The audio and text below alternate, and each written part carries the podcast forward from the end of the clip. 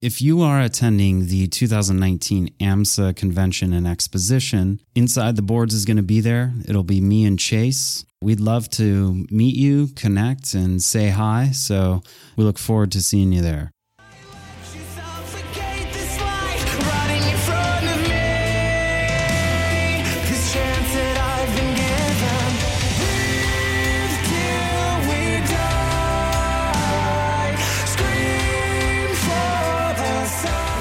Welcome to the Inside the Boards podcast, the podcast dedicated to helping you learn to think like a question writer so you can study smarter, not harder, and succeed in medical school. Welcome to the Inside the Boards podcast. My name's Stuart Bryant. Today we are covering, uh, I guess, my final postmortem here with Patrick Beeman, Dr. Patrick Beeman.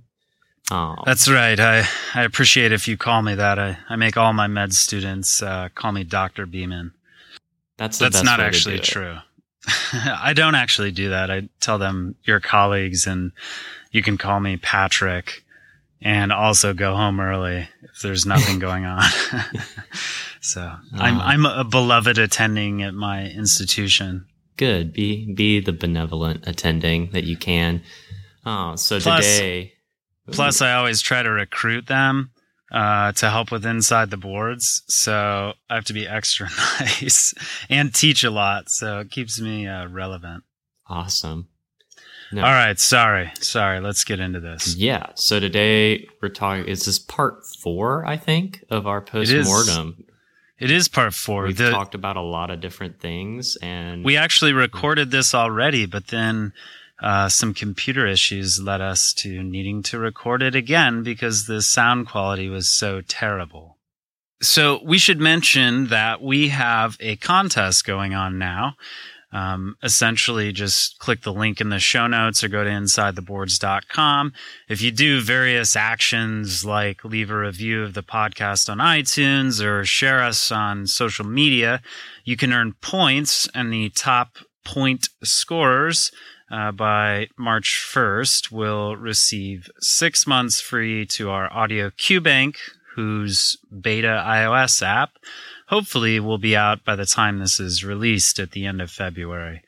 I know I've been saying that literally for months, uh, but we do actually have a developer who says he's about a week away from finishing. So fingers crossed on that. And if you're a previous subscriber, keep an eye on your email. Uh, we'll be sending you instructions on how to access the content in an actual QBank format. That's all I'll do for announcements today. But today it's what Stuart wishes he knew before his dedicated prep period. Before we do that, though, here is an example from our audio QBank. A 59 year old man presents with exertional chest pain for the past couple of months. He says that the pain is substernal and is relieved with rest. His physical examination is unrevealing. An electrocardiogram is performed and the results are normal, but an exercise tolerance test reveals ST segment depression in chest leads V1 through V4. He is prescribed nitroglycerin to be taken only during the first half of the day. Which of the following statements best describes the reason behind the timing of this medication? Is it A, to prevent collapse, B, to avoid nitrate headache, C, to prevent methemoglobinemia, or D, to avoid nitrate tolerance? And the correct answer is D, to avoid nitrate tolerance. Patients on chronic nitrate therapy may develop nitrate tolerance. Tolerance is a pharmacologic phenomenon which occurs due to repeated use of a drug. The drug effect progressively lowers with the same dosage, and the dosage may be needed to increase to achieve the same effect. However, nitrate tolerance can be prevented by avoiding a continuous steady state plasma concentration of nitrate. Morning afternoon night schedule may produce a continuous plasma steady state of nitrate, thus leading to drug tolerance. Morning afternoon scheduling gives a nitrate free interval in the plasma throughout the evening, thus preventing drug tolerance and preserving nitrate efficacy. All right, so there's there's an example from our all audio QBank. Now, Stuart, let's get into this. So, what do you wish you knew before? All right. So there are quite a few things, but just to like back up, we've already talked about, you know, what I learned. We did an episode on what I did to study and kind of talked a little bit about what I would do differently.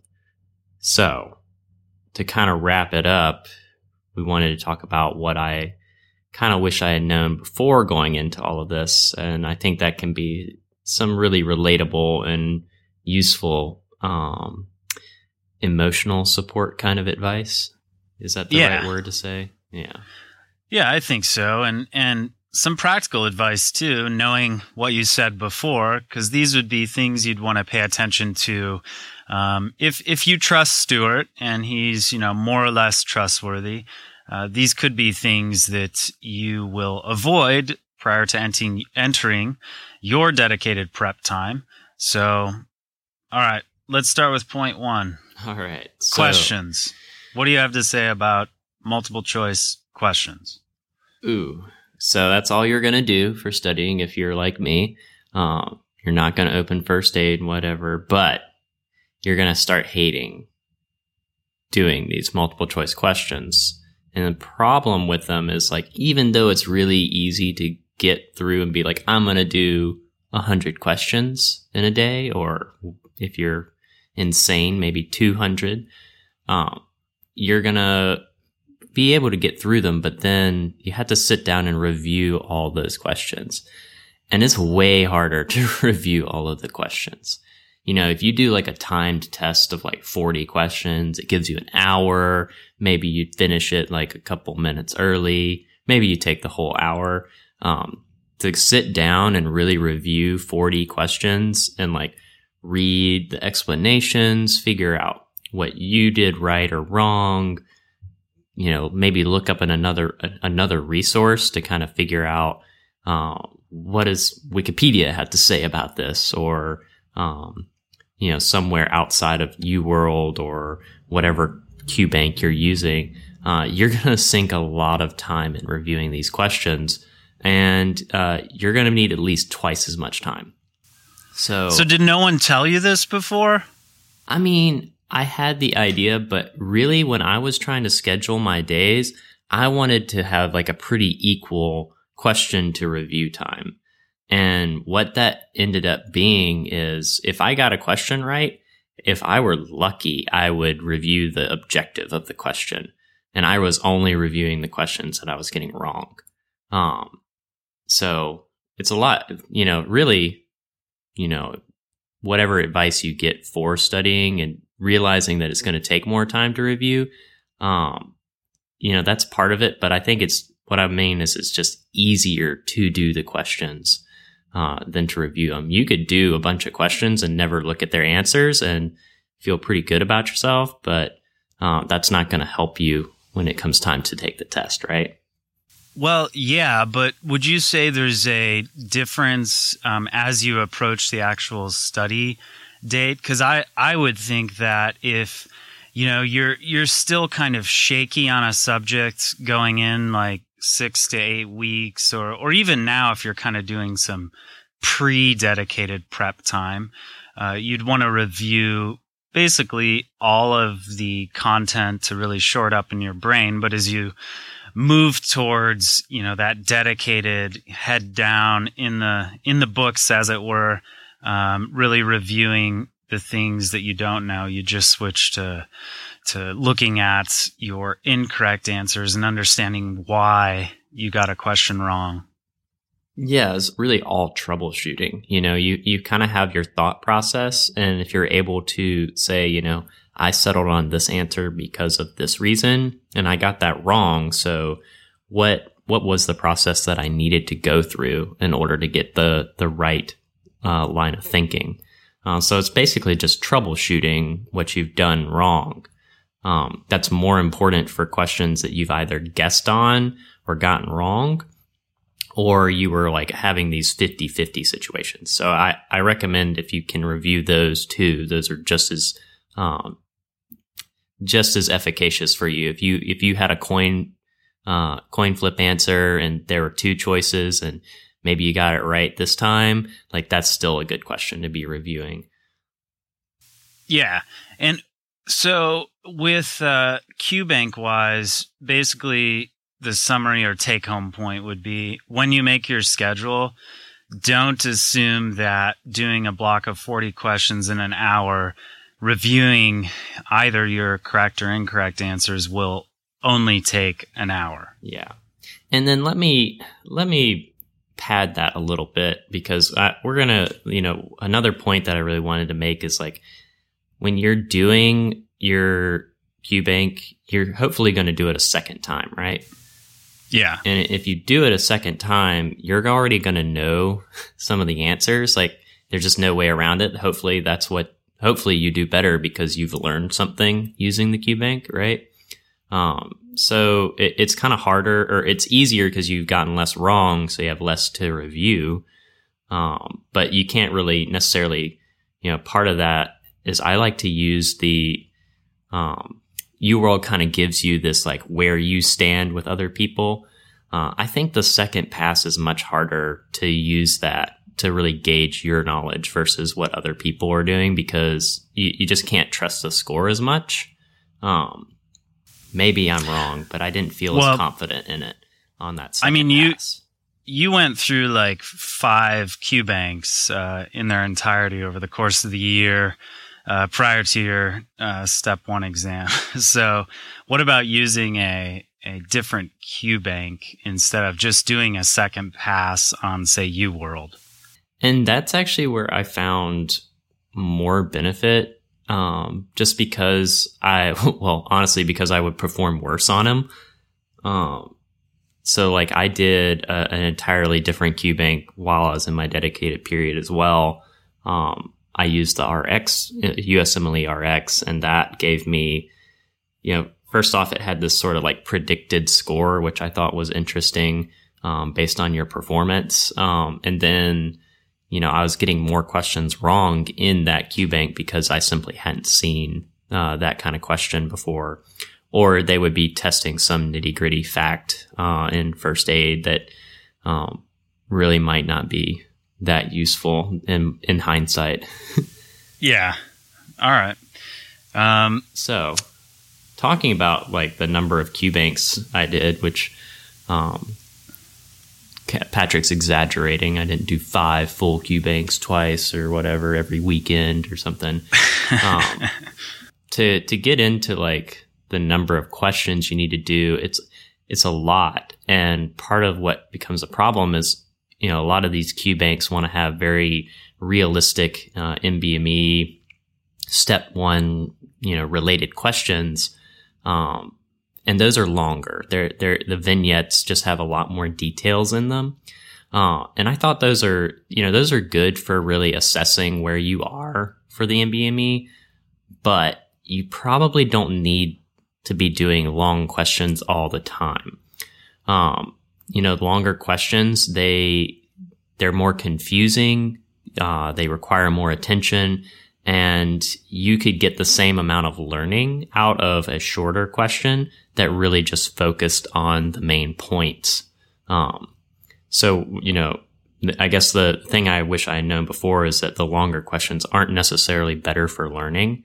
Um, if you can boil down UWorld questions into like a flashcard styled um, you know facts and you were able to remember them and attribute them to things like i think that that's you know almost equivalent uh, just for getting more facts in and then yeah. something like um, you know one of the one of my favorite um, resources during my second year was the webpath uh, content because there's a lot of test questions on there they're very short um, pathology questions and they really just like drive home uh, a classic vignette and what's going on. Um, another little app that I had was called Scrub Wars. Um, they do it, it's basically a game where you're your little ship and you just shoot the correct answer. Uh, you have to be really quick about it, which um, you'll find if you're a slow test taker might be harder for you. But when I was uh, doing Scrub Wars, I, I felt like it was very high yield, um, very short and sweet questions. And, and I didn't think it was, um, superfluous content, and you could get through a hundred of them in a sitting. Um, so it was really easy, right? So what's what practically? How did you use that app? Because I, I, imagine you didn't start the morning with playing a Scrub Wars game. No, I, I really saved it for. Um, say I was in the car going somewhere, I wasn't driving, right? Obviously, don't drive and play video games. Um, but if I was like riding around somewhere or I was somewhere and wasn't able to get access to my study materials, you know, sometimes I would try to do the app for a QBank and um, I would read through that. But I found that was less efficient uh, than when I was just sitting at my desk at home. So, yeah, because probably as simple as it it takes a longer you know attention span and and you know the right environment to digest you know two exactly. three paragraphs worth of material it, it, exactly and then having like uh, the interface as much as it tries to um, be suitable for you reviewing the material it's just a little harder to use on on the phone um, versus when you can pull the whole thing up and just have that whole uh, explanation there and then again, if you're if you want to go anywhere else and look up material, or you want to flip into first aid and see what they have to say about it, uh, you're not going to be able to do that when you're on the road or in a doctor's office or wherever you might be. Uh, Scrub Wars is easy. You know, it was never more than like a sentence of explanation, and you don't even get the explanations until you are, uh, unless you got the answer. Basically you get the the explanation is you got it right or wrong and you should associate these two buzzwords with this content. And that's really what it focused on was more like buzzwordy content. Um, so training like as i've said training your uh, kind of memory muscles or your uh, your reflex um, in in terms of being training your kind of uh, answer reflex so that you're kind of like muscle memory able to associate very quickly, say classic triads, uh, things like that, you know, without, without needing to think about it that much. Oh yeah. Um, and that, that was the idea of it. And I, I think it was useful for that, you know, whether or not you take that stuff long term with you, I don't know.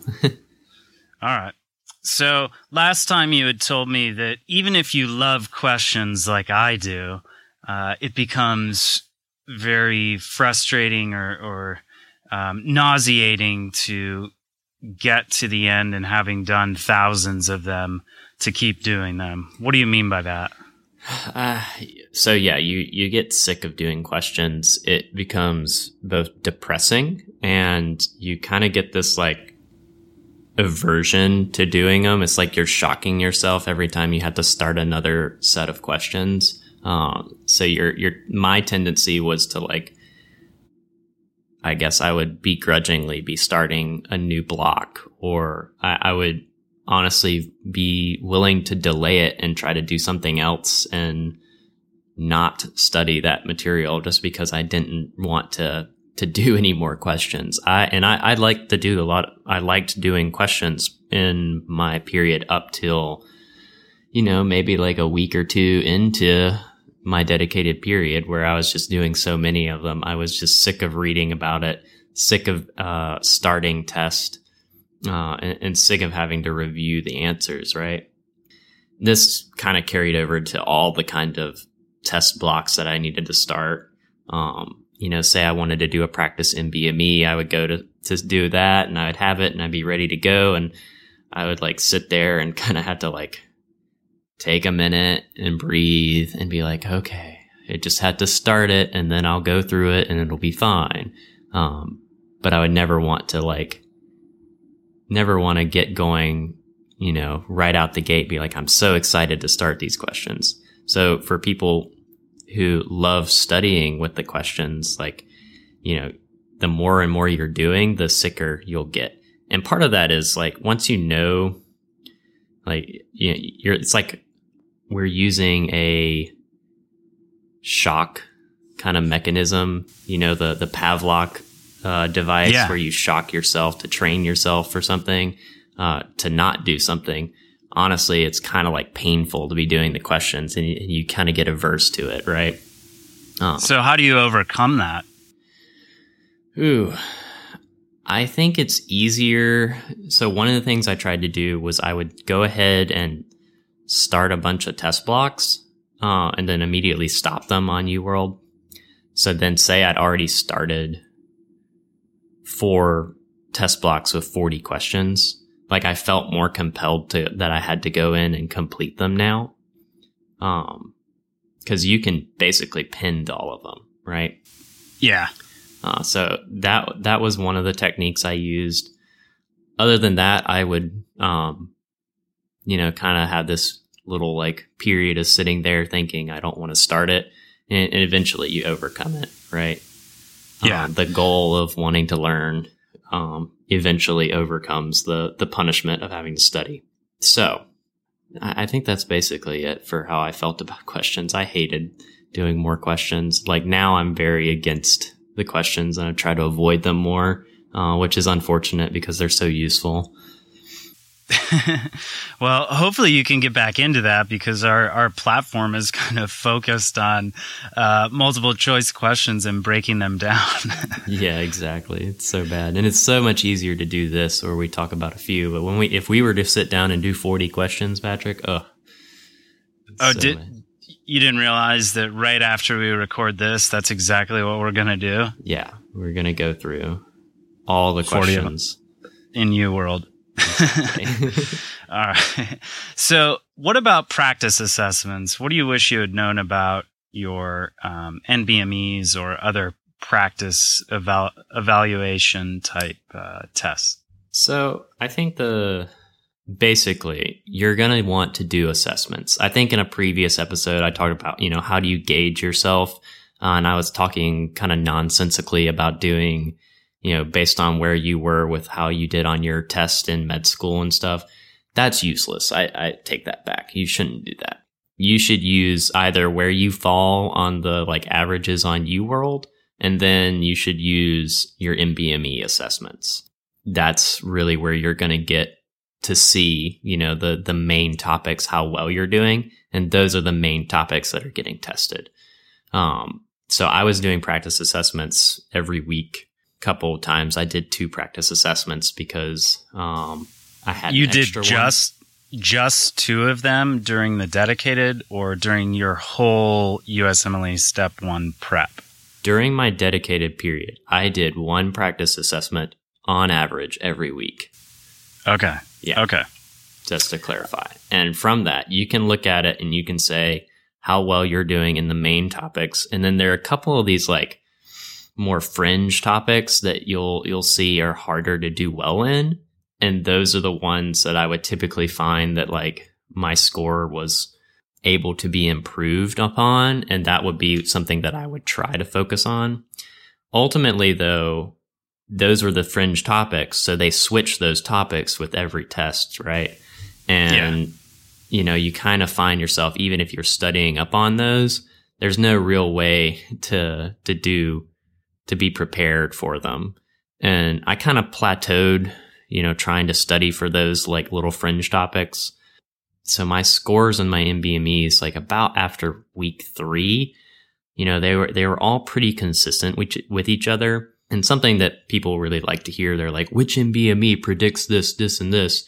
Uh, NBME 18 for me was my, was my score, just for anyone out there who is interested in that kind of stuff. Okay. Um, So, what did you do with that information, or what do you wish? I guess this is what do you wish you had known before? Like, if you, so you definitely saw an improvement from week one to three in terms of score prediction, correct? Oh yeah. And I think part of that is just getting into the mood of like only thinking about how you're answering these questions and just being used to doing the the kind of questions that they're asking on the NBME that you're probably not getting similar questions in your uh, medical school content, right? Yeah. And I mean, with these summative kind of exams, um, like really the, the kind of psychometric principle is that if you took this exam today and you got X score, you're likely going to get X score plus or minus, you know, uh, uh, some variance. So, did that information influence when you took the exam? So here's the thing: is like I had planned. I got my exam late and scheduled, and you know I thought maybe I could move it up, but really there's just too much anxiety around doing that. Yeah. Um, you know, typically if people take the exam at a different time, it's always later. Uh, some people end up deferring uh, extra weeks of medical school. Some end up having to take off like half a year or something because of that. Just because there's like anxiety, not thinking you know where you are with your studies, or you know you don't feel like you've adequately prepared based on your learning in med school. And uh, I really think that's a tragedy. But I probably could have taken my exam earlier. And if I had known that, I would have been happy with my score. If I had taken it earlier and had more break time, I think that would have been helpful for me, which kind of leads into my like next point. Um, my brain really kind of took a big break after I took that exam. Doing all the questions, studying for it, and just taking it, I was burnt out, and everybody yeah. is, right? Um, yeah. So you need a decent break to to kind of recover. Um, I I think like how long should the break be? How long was yours? so my break was one day. One full day off. one full day off, and okay. then I started my orientation for third year. I don't recommend that. I would recommend you need, you know, at least a week would be nice, right? And obviously yeah. that's hard to do if schedules aren't permitting, but you know, shooting for like a week and, um, hopefully that can give you some adequate recovery. Uh, cause you don't think you will need it, but my brain, because of that, and then going right into working, um, it took about five weeks for me to really like get over that hump. Yeah. So I guess the, the takeaway here is, you know, a lot of these kind of either blog posts or forums you read or or even our our podcast this is one person's experience with step 1 and it's good to get trusted advice from upperclassmen or you know people who've been there and and can provide that to either reassure you or help you avoid some of the the headaches frustrations whatever um, obviously, a lot of advice you're going to have to tailor to your own self, taking, you know, the Delphic Oracle's advice to know thyself. Uh, but nevertheless, I would say a hundred percent you have to plan a break before third year. And in order to be able to do that, I think planning some sort of pre preparation, you know, like before you train for a marathon, you you might ensure that that you've got your diet uh, kind of in place, that you have a plan, um, that you're generally you know ready to start doing long long runs, uh, and it's kind of I think like like that. So what what could you do say end of February? If you're planning to start really your dedicated prep time in say April or May?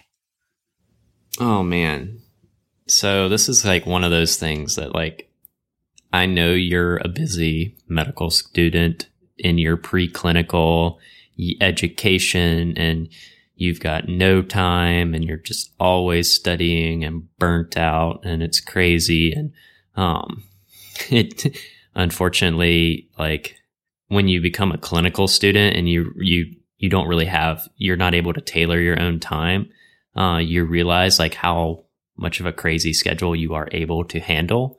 Uh, and that's kind of hard to do as a preclinical student when you don't have to be anywhere until 8 a.m. Um, where now, like being somewhere at 8 a.m. is like, oh, that's lovely. I'm so happy. Get uh, to sleep in. yeah, exactly.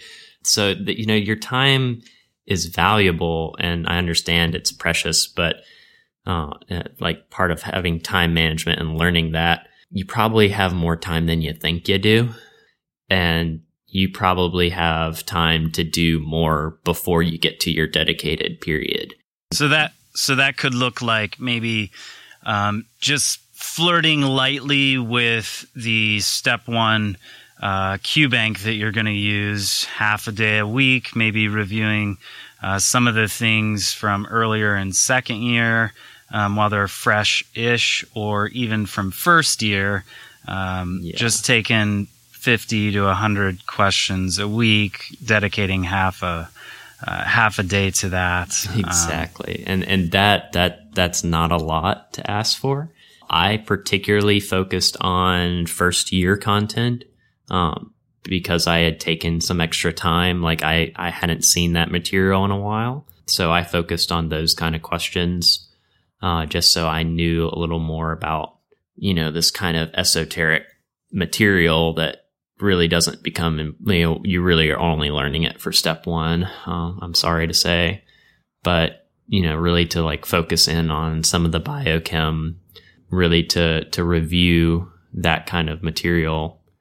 It, it's a good time to be doing that because when you get to your dedicated period, you're going to want to breeze through it and not, not get, you know, bogged down. So yeah. if you know those weaker areas that you can spend some time in maybe your QBank or maybe using an outside resource, another kind of like a review book that's more dedicated to a subject that you know you're poor at. Um, you know, I, I would highly recommend that. And then, you know, one of the things I, I knew this going in, but I'll reiterate it to y'all. Staying away from the really like low yield I guess, topics or is, I think, a smart idea. You know, I, I don't think you're to need to review an in depth, do an in depth review of embryology in order to be shored up enough for the test. Um, yeah. Some people think that that's what they need to do. And I don't think it's a good use of your time, honestly. So maybe even doing that before you get to your dedicated period and then not worrying about it, maybe that's the right idea too.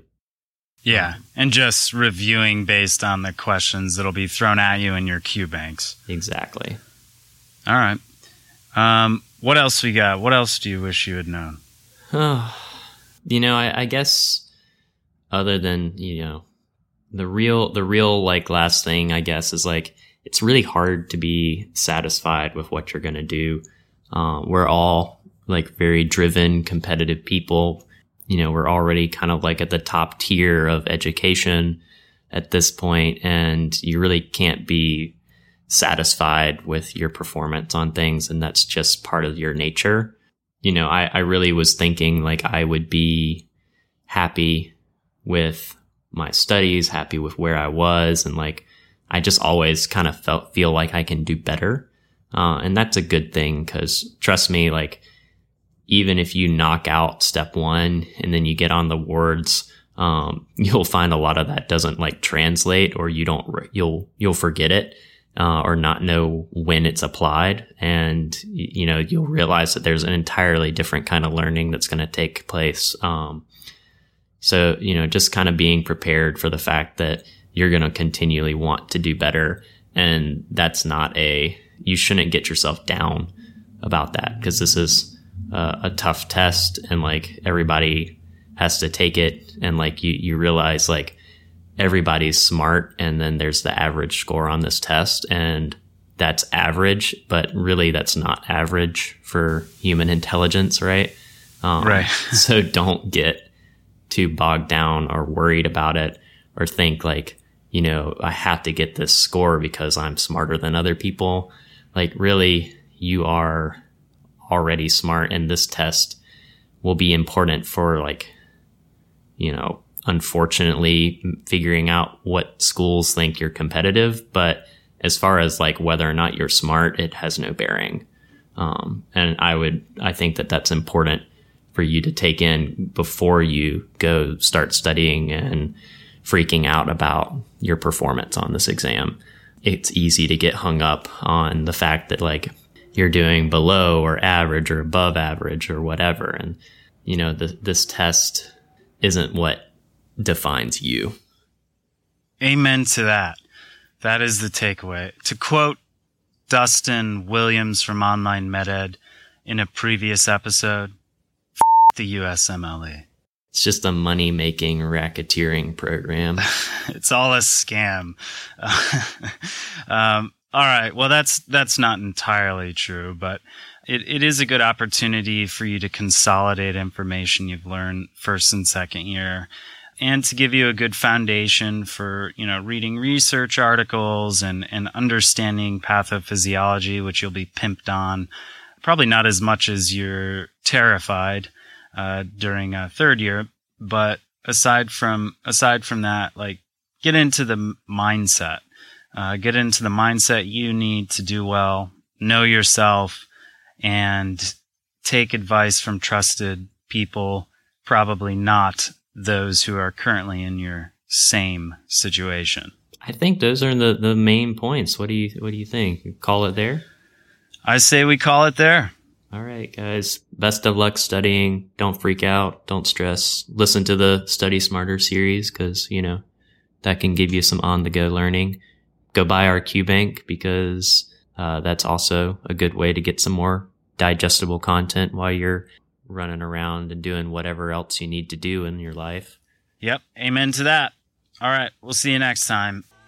Today's music is thanks to Matt Tybor from The Bunny the Bear. This track is Secondhand Smoke off The Bunny the Bear's 2017 album, The Way We Rust. Click the link in the show notes or listen wherever you stream music.